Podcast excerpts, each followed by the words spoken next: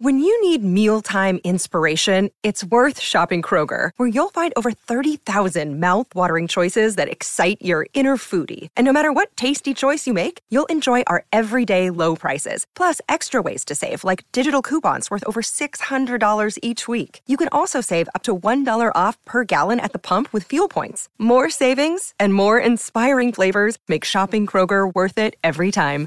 Kroger, fresh for everyone. Fuel restrictions apply.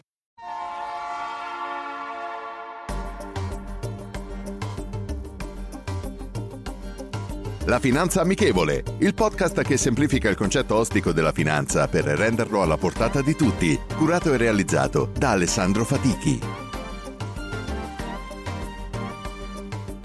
Siamo quindi tornati insieme alla seconda parte in linea diretta e abbiamo con noi Alessandro Fatichi con le sue eh, produzioni, ovviamente La Finanza Amichevole e La Finanza Amichevole episodio 2, libri che si trovano, vero? Ma non, non parliamo assolutamente solo di libri, vero? Si trovano su Amazon e possono essere acquistabili da tutti, oh, il cui ricavato va tutto in beneficenza. Quindi, ecco, questo è importante, il ricavato va tutto in beneficenza, ci sono anche podcast, ve l'abbiamo raccontato, sono delle, eh, dei file audio eh, pronti per l'ascolto da fruire in qualsiasi momento collegandosi al sito c'è appunto Alessandro Fatichi che mh, ci spiega su, de, su determinati argomenti, eh, ci dà delle pillole di la durata di 3-5 minuti più o meno, vero? Sì, settimanalmente come ecco. abbiamo detto anche altre volte, quelle che sono le informazioni e anche l'educazione finanziaria che è fondamentale per affrontare le problematiche della finanza.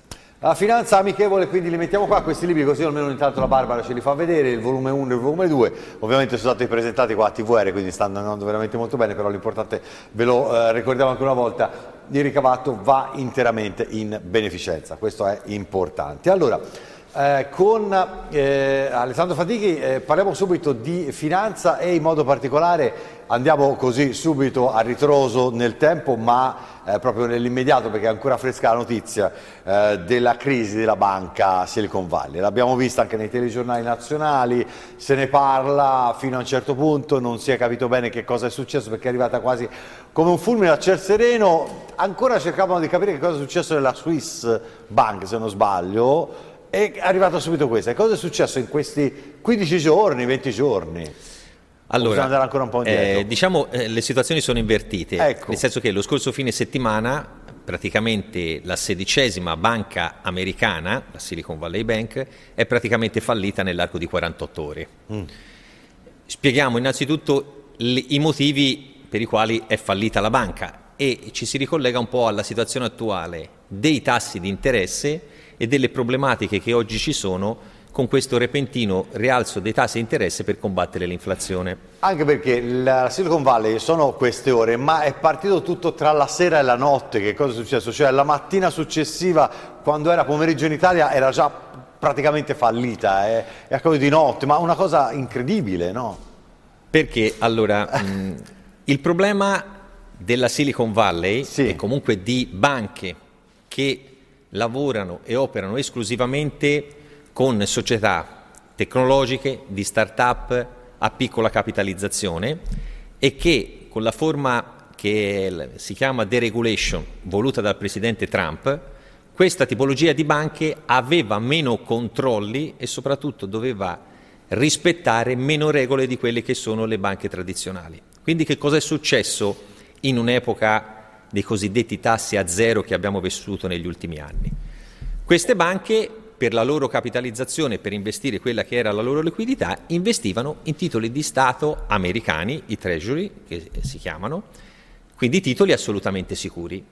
Ma con quello che è successo lo scorso anno, l'impennata dell'inflazione, il conseguente rialzo dei tassi di interesse, come purtroppo anche noi risparmiatori abbiamo visto, c'è stato il crollo dei titoli obbligazionari, anche quelli assolutamente solvibili come possono essere quelli dello Stato americano. Quando c'è stata una richiesta da parte dei risparmiatori o da parte delle società che avevano necessità di liquidità, che avevano i rapporti all'interno della Silicon Valley Bank, la Silicon Valley Bank ha dovuto vendere anche questi titoli assolutamente sicuri, ma che si erano fortemente deprezzati e quindi il capitale stesso della banca certo. ha avuto un deprezzamento folle, la rincorsa a quella che è stata il prelievo dei depositi ha fatto sì che la banca a tutti gli effetti sia fallita nell'arco di 48 ore. Ecco, infatti. È partito poi, di notte poi questo fatto di prendere soldi, perché fi- con, con l'home banking online uno poteva... Esattamente. C'è una telefonata però, la prendiamo subito. Pronto? Sì, pronto, mi chiamo Paolo, telefono da te. Buonasera. Buonasera. volevo rivolgere due quesiti brevi.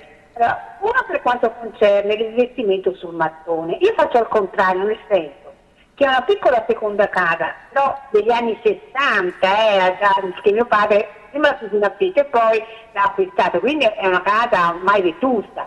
E io vorrei venderla perché non vorrei che poi col tempo si depressi perché sempre eh, più, diciamo, più là con gli anni, sempre, non è una casa nuova. Lei mi consiglia la vendita ora, per una questione che si dice che investire sul mattone è il migliore investire. Quindi certo, me lo certo, questa è la, è la prima domanda. La seconda invece... La, domanda, la seconda, in merito proprio al crack della banca appunto americana, chiedevo, di solito eh, si chiede che eh, un po' si scateni anche un po' così, come dire, quasi per, quando ci sono i dati che se, se va l'uno cadono anche gli altri, non mi viene il termine. L'effetto, do, l'effetto, ah, domino. l'effetto, domino. Sta parlando sì. dell'effetto domino, signora? Ecco, esatto, l'effetto domino. C'è il rischio a livello europeo delle banche italiane, cioè so che il sistema europeo sembra molto fluido, però il rischio è, grazie, arrivederci. Grazie mille, grazie. grazie. Allora, da quale parliamo? All'effetto domino che però in allora, un certo senso ho già risposto perché... L'effetto domino poi ci ricolleghiamo ecco. a quella che era e che è stato in, questo, in, questi ultimi due giorni il problema relativo al Credit Suisse, quindi alla banca svizzera e, e poi di certo. conseguenza rispondiamo anche alla signora. Allora, per quanto riguarda il discorso del mattone, vorrei far presente alla signora che eh, siamo cresciuti in Italia con questa logica del mattone e del cosiddetto tasso di interesse. Notizia di questi giorni, quella che è la, la disposizione che dovrebbe essere mm. a livello comunitario, che se entro 2035 e poi 2040, quelle che dovrebbero essere le modifiche che ognuno di noi dovrebbe fare sugli immobili per renderli più efficienti, non pensiamo che i nostri immobili, quelli un pochettino più datati, possano riacquisire valore. Anzi, è facile che proprio per questo motivo gli immobili datati e che hanno bisogno di forti ristrutturazioni forse il valore continueranno un po' a perderlo perché avranno bisogno di forti ristrutturazioni e soprattutto se a livello comunitario ci viene imposto di fare lavori per rimetterli a posto e questo sarà anche certo. un esborso economico per i risparmiatori molto forte e mi permetto di dire, eh, indipendentemente che si parli di mattone o meno, è un qualcosa che personalmente non lo ritengo particolarmente brillante come decisione. Comunque, tanto ne riparleremo di questo anche nei nostri telegiornali, perché già da alcuni giorni stiamo cercando di capire e comprendere cosa succede a livello europeo, perché esatto. insomma noi prendiamo a pretesto anche la nostra regione che è variegata, ci sono dei, dei, piccoli centri, piccoli borghi, no. eh, città storiche, montagna, mare, quindi è un po' un polso della situazione di quella che può essere un'Europa. Anche Pertanto, perché in Italia abbiamo immobili vecchi in generale, strutturalmente. Anti- ci sono immobili nuovi, antichi e vecchi. Quindi eh, eh, non siamo tutto. messi particolarmente eh, bene. Certo. Probabilmente avremo m- molti esborsi da fare per renderli più efficienti possibili. Arrivo alla seconda domanda sì. della signora, che poi sarebbe stata la fase successiva a parlare di quella che è stata la crisi di Credit Suisse mercoledì, dove eh, è venuto fuori quella che era la difficoltà economica e che quindi il secondo gruppo bancario svizzero aveva bisogno di un'importante iniezione di liquidità, ma l'azionista di maggioranza, la Saudi Bank, ha detto eh, basta, non ho più intenzione di mettere i soldi dopo un aumento di capitale importante che il Credit Suisse ha dovuto sostenere nell'autunno scorso. Questo è stato un grossissimo scossone, infatti mercoledì il titolo è arrivato a perdere anche quasi il 31% in una sola seduta. Recuperato poi nella giornata di ieri con l'affermazione da parte della Banca Centrale Svizzera di dare prestito di emergenza al Credit Suisse per poter, tra virgolette, rimanere in piedi. E quindi quello che la signora chiedeva di quello che può essere un effetto domino, dobbiamo fare delle precisazioni importanti. Allora, innanzitutto i controlli che ci sono a livello comunitario sulle banche sono eh, particolarmente importanti e anche rigidi e che questo permette anche alle banche di avere una solidità importante. Il Credit Suisse, se vogliamo, è un, è un, caso un po' a parte che però, sotto certi aspetti, mi ricollego al discorso dei tassi di interesse, è che con i tassi a zero e con le banche che dovevano cercare anche redditività, una banca come il Credit Suisse è andato anche a fare investimenti su fondi un po' speculativi o cosiddetti di investment banking e che quindi avevano una loro componente di rischio. Il Credit Suisse non è la prima volta che, basti vedere quella che è la sua quotazione negli ultimi 10 o 15 anni, e ogni 5, 6, 7 anni è venuto fuori qualche problema di mala gestione della banca. Infatti adesso si parla o di, eh, come si suol dire, spezzatino della banca e vendere ogni eh, parte della banca o che subentri eh, UBS, che è il primo gruppo bancario svizzero, a rilevare una parte certo. diciamo, di Credit Suisse. Però il problema dei tassi di interesse si ricollega al discorso che facevamo prima perché ora i tassi sono saliti, continuano a salire, ma le ripercussioni che abbiamo sull'economia reale con questo rialzo dei tassi di interesse lo, il termometro ce l'ha dato sia la Silicon Valley Bank negli Stati Uniti e in parte il Credit Suisse. Perché? Ritengo che se noi, ma noi inteso le banche centrali europee più che noi, Pensiamo di continuare a combattere l'inflazione in modo eh, repentino alzando i tassi di interesse, abbiamo delle forti ripercussioni per quanto riguarda le aziende, soprattutto quelle più tecnologiche o a piccola capitalizzazione, che si devono finanziare a tassi più alti, i privati si devono finanziare a tassi più alti per i prestiti. Tutto ciò comporta una, un rallentamento per quanto riguarda poi la disponibilità sia sul potere d'acquisto che anche per quanto riguarda la ripresa economica. E quindi il rialzare i tassi in maniera incondizionata e così repentina oggi non è un qualcosa che può essere più affrontato come le banche centrali facevano fino a 15-20 anni fa, perché è cambiato il mondo in maniera repentina.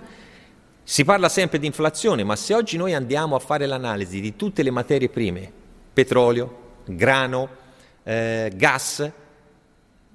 Prendiamo il valore di un anno fa, quindi prima o all'inizio della guerra in Ucraina, il picco massimo raggiunto durante l'estate. Guardiamo i valori ad oggi, i prezzi delle materie prime sono tutti più bassi rispetto a un anno fa. Quindi siamo tornati nuovamente a valori bassi delle materie prime. Questo fa capire anche quella che è la speculazione. E ritengo che questa politica aggressiva fino a un certo punto delle banche centrali, in questo momento eh, l'allarme non tanto della Silicon Valley Bank ma di Credit Suisse penso sia stato anche un termometro, nonostante ieri la Banca Centrale Europea ha aumentato di 0,50 i tassi di interesse, che si sia vicini al picco massimo del rialzo dei tassi, perché altrimenti si può entrare in un meccanismo contorto che si combatte l'inflazione ma poi si dà un freno molto importante a quella che è la crescita economica e questa è una cosa che non ci possiamo permettere. Massimo, se arriviamo lì, che cosa succede poi? Non ci possiamo permettere, soprattutto in paesi come l'Europa e l'Italia, a differenza degli Stati Uniti, che comunque in questo anno è cresciuta molto. Certo. Ma noi stiamo rialzando i tassi, i dati dell'occupazione parlano di risultati positivi, ma se li leggiamo attentamente, nella fascia d'età dai 24 ai 35 anni togliamo sussidi, ah, mm. togliamo reddito di cittadinanza, tutto quello che vogliamo, ma la disoccupazione su quella fascia d'età è comunque superiore al 25% in Italia. Quindi non sono dati particolarmente incoraggianti. Certo. E questo lo, lo tocchiamo con mano. Quindi ritengo poi, per rispondere definitivamente alla signora, è che l'effetto domino, che non ci sia la paura di un effetto domino sia per quanto riguarda le banche europee e soprattutto le nostre banche italiane, per quelle che sono quelli che sono i controlli e le direttive alle quali devono, eh, devono rispettare.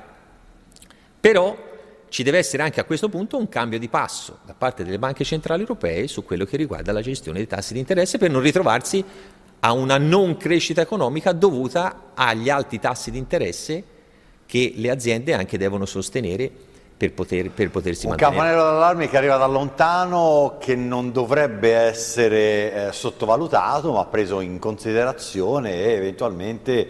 Ehm, non potrebbe capitare come è successo a una banca eh, europea, la Silicon Valley, però eh, evitiamo di arrivarci anche vicini. Più o meno è questo? Sì, eh, come ho detto prima, eh, il problema americano va preso con le molle perché, perché grazie uh-huh. appunto a una deregulation, perché, no, sì, usando il termine eh, più preciso possibile, i controlli che doveva e le regole che doveva rispettare questa tipologia di banche erano molto più leggeri e molto meno severi. È per quello che è accaduto in un'altra banca, non sa- cioè sarebbe stato un freno già prima, insomma. Ecco. Esattamente, non si, non il discorso Credit Suisse è un discorso legato alla tipologia di investimenti sbagliati, quindi quella è una mala gestione certo. da parte della, dell'azienda, quindi direi... Sono due cose completamente diverse. Sono due cose diverse, in parte collegate ai tassi di interesse, perché sono in parte collegati, però di non preoccuparsi su quello che potrebbe essere un effetto domino. Ci sono dei titoli di giornali che fanno un po', eh, non dico paura, ma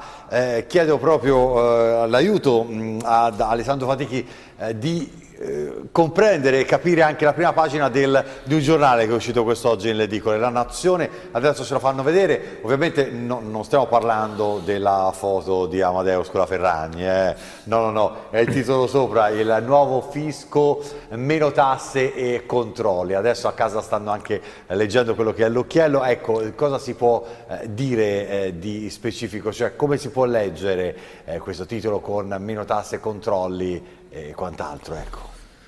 Allora, personalmente ritengo che comunque una riforma del fisco, ma soprattutto quella che è una riforma del lavoro, eh, se ne parla tanto ormai da 15-20 anni, ormai mm. è un argomento che tutti i governi hanno cercato di affrontare, nessuno poi lo ha affrontato. È un argomento delicato senza dubbio, ma che in Italia abbiamo una tassazione elevata che sotto certi aspetti potrebbe essere anche giusta, se, ci, se, con la tassazione elevata abbiamo servizi gratuiti, perché il problema di fondo in Italia sappiamo benissimo che è l'evasione fiscale, mm. cioè non tutti paghiamo le tasse e questo è un dato oggettivo, per essere più semplici.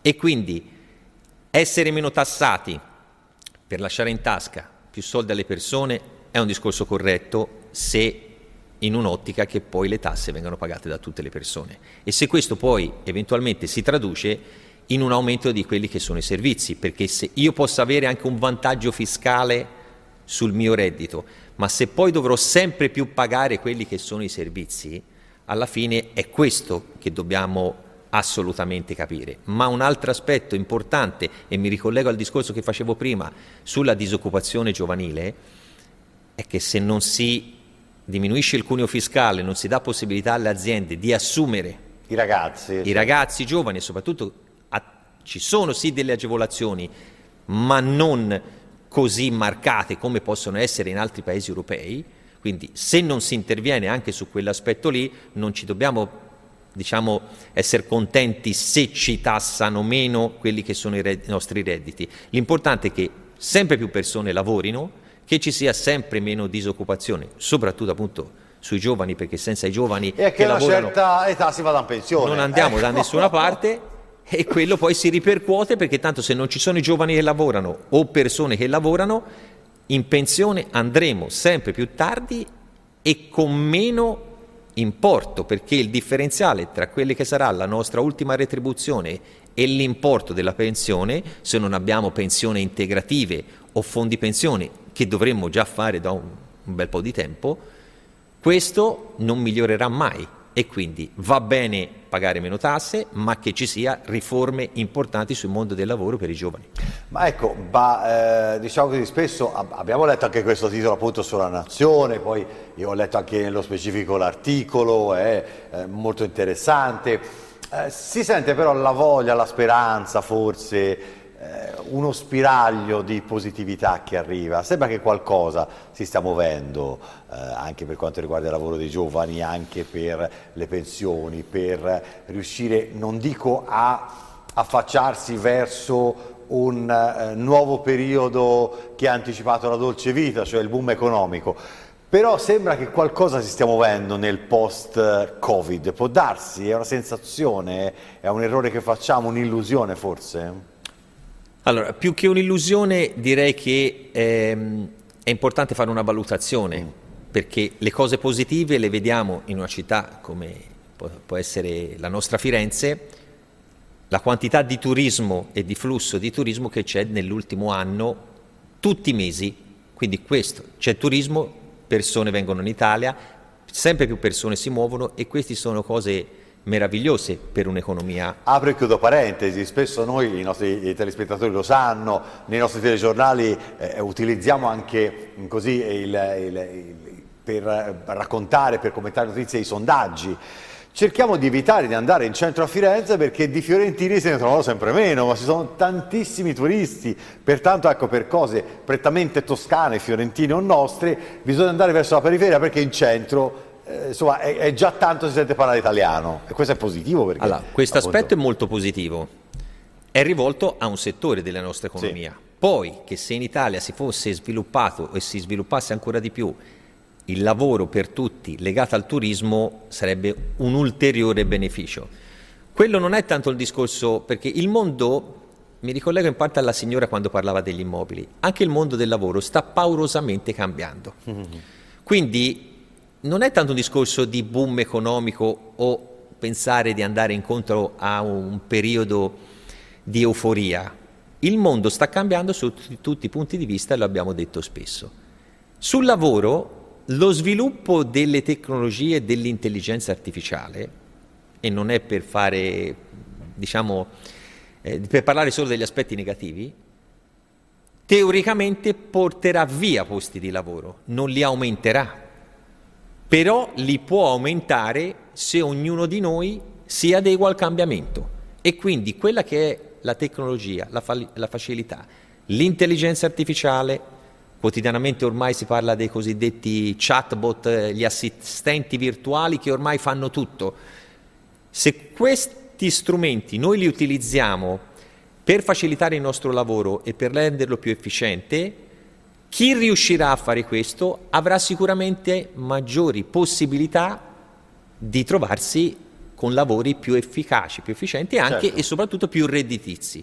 Se noi rimaniamo ancorati su tutto quello che riguarda la nostra vita, dagli immobili, eh, le tasse, la pensione, il lavoro, il posto fisso. Se noi rimaniamo ancorati a questi concetti, che non sono più validi, le sorprese non saranno certamente belle. È per questo che ognuno di noi deve cambiare la mentalità, ma in primis, come dicevamo prima, la deve cambiare. I nostri governanti, fare riforme fiscali effettive, se pago le tasse però devo avere anche i servizi. Certo. E, ah, ripeto, se posso sembrare logorroico, tutto deve essere impostato sulla crescita dei giovani, sul lavoro per i giovani e su quello che è il futuro, perché noi siamo nella parte finale della nostra vita lavorativa il resto spetta ai giovani, ma li dobbiamo aiutare in questo senso. I giovani sotto certi aspetti si devono anche dare una svegliata perché li abbiamo abituati troppo ecco, bene. Effettivamente sì. Eh, bisogna... Questo lo, do, lo, dobbiamo dire, la colpa è nostra, no, non è loro o in parte è loro, però sotto questo aspetto tutti dobbiamo pensare, indipendentemente dall'età, che il mondo è cambiato definitivamente sotto tutti i punti di vista. Il Covid ha accelerato paurosamente questo processo. In questi due anni abbiamo fatto un salto quasi di dieci anni più o meno. Assolutamente. Uh, ci sono persone che sono riuscite, anche anziani, a cercare di stare al passo con le nuove tecnologie, spesso uh, lo ricordiamo, utilizziamo dei termini che ormai sono diventati ai nostri amici telespettatori familiari, come ad esempio il tablet che abbiamo qui per i vostri messaggi, eh, gli sms e whatsapp, tre anni fa, quattro anni fa era impensabile raccontare nella nostra televisione che oltre al telefono c'è la possibilità di interagire mandando messaggi o perlomeno come avete fatto spesso eh, se vi diciamo le videochiamate sapete che cosa vuol dire? Il telefonino non è più il telefono con il quale sulla tastiera si fa il numero di telefono di casa e si chiama ci si collega, ci si connette, si sta vicini, arrivano immagini da tutto il mondo in, nello stesso istante, si va subito a vedere e controllare. Ora sotto certi aspetti siamo arrivati all'ipercomunicazione o all'iperutilizzo di questi strumenti anche quando non ce n'è bisogno. Ecco, Ora, allora bisogna rivedere, però... bisogna rivedere la copertina, della, cioè la prima pagina anzi della Nazione quando la notizia principale di oggi è, è il, il, problema che riguarda il Festival di Sanremo con appunto Amadeus e la Ferragni che hanno detto per 5 Stelle troppo troppe volte di eh, iscriversi a Instagram, lo vediamo proprio qua. Quindi ecco il titolo sotto, ecco, ci fanno vedere dalla regia, lo vedete, ecco, no, ma... è quello che è successo, la rischia, rischio della multa perché hanno parlato troppo. No, mi ricollego al discorso che facevo prima, la cosa importante e fondamentale è quella che la tecnologia vada eh, e debba essere utilizzata per semplificarci la vita, per migliorare la nostra attività produttiva e adeguarsi ai tempi. Certo. Perché questo è un dato assolutamente oggettivo. Però il mondo è cambiato. Certo. Non è che cambierà, è esatto. già cambiato. E quindi, proprio perché è cambiato, noi vi diciamo sempre che anche la nostra televisione è possibile vederla tramite internet in tutto il mondo, quindi non importa soltanto accendere il canale 17 o canale 78, ma sul sito www.tvrtelitalia.com, cliccando sull'omino, quello che conoscete, insomma, che spesso vediamo a TVR+, vedete in tutto il mondo in qualsiasi momento la nostra diretta, ma pensate addirittura che potete ascoltare, e questa novità, in qualsiasi momento Alessandro Fatichi che vi parla della finanza amichevole attraverso il suo sito internet o perlomeno le sue pagine, in quel caso si chiama podcast, cioè sono delle registrazioni che ha fatto e sono fruibili in qualsiasi momento, quindi non importa avere un qualcosa di eh, una cassetta come era prima o una registrazione, un disco, un CD con le parole eh, di Alessandro Fatichi, ma vi collegate a lui, lui ha messo nel suo cassettino diciamo così, audio eh, queste, queste, registrazioni e voi tranquillamente le ascoltate dal suo cassettino. Più o meno così, ho spiegato bene? Eh? Allora, ormai lo diciamo tutte le volte, quindi i telespettatori dovrebbero anche averle imparate. Però lo diciamo A parte le battute che... Se... Allora, ecco Settimanalmente, tutti i lunedì mattina alle 7 esce una nuova puntata del podcast che tratta di argomenti sia di educazione finanziaria sia di attualità come può essere gli argomenti eh, della banca americana questa settimana o come sarà quello del Credit Suisse lunedì, lunedì prossimo. Allora, lunedì dalle 7.05 esce per tutta la settimana. E Se vogliamo essere precisi, sempre. alle 6 è già online. Se e vogliamo... allora alle 7, che sei? No, lo fate prima, come funziona? Vabbè. viene registrato nel fine settimana per essere... Ah, è pronto quindi alle 6 di mattina. Ok, quindi eh, dalla, dalla, mattina, dal lunedì mattina ascoltate la puntata nuova, però potete riascoltare anche quelle vecchie perché ne mancano tutte lì. Assolutamente. Va bene? Sì, assolutamente. Un po' come succede con la pagina YouTube eh, dove c'è linea diretta, si possono vedere anche le linee dirette di qualche anno fa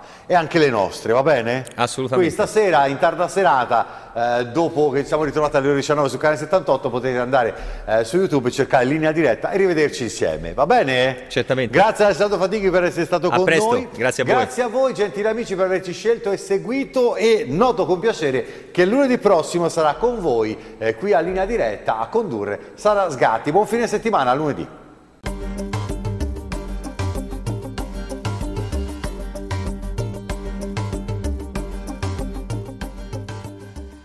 E adesso un bel caffè finito. Perché rischiare di rimanere senza caffè quando puoi abbonarti a Caffè Borbone? Prezzi vantaggiosi, costi di spedizione inclusi, tante possibilità di personalizzazione e l'abbonamento lo sospendi quando vuoi. Decidi tu la frequenza, la qualità, scegli tra le cialde e capsule compatibili e crea il tuo mix di gusti e miscele. Mai più senza caffè con l'abbonamento Caffè Borbone. Tutte le info su caffèborbone.com.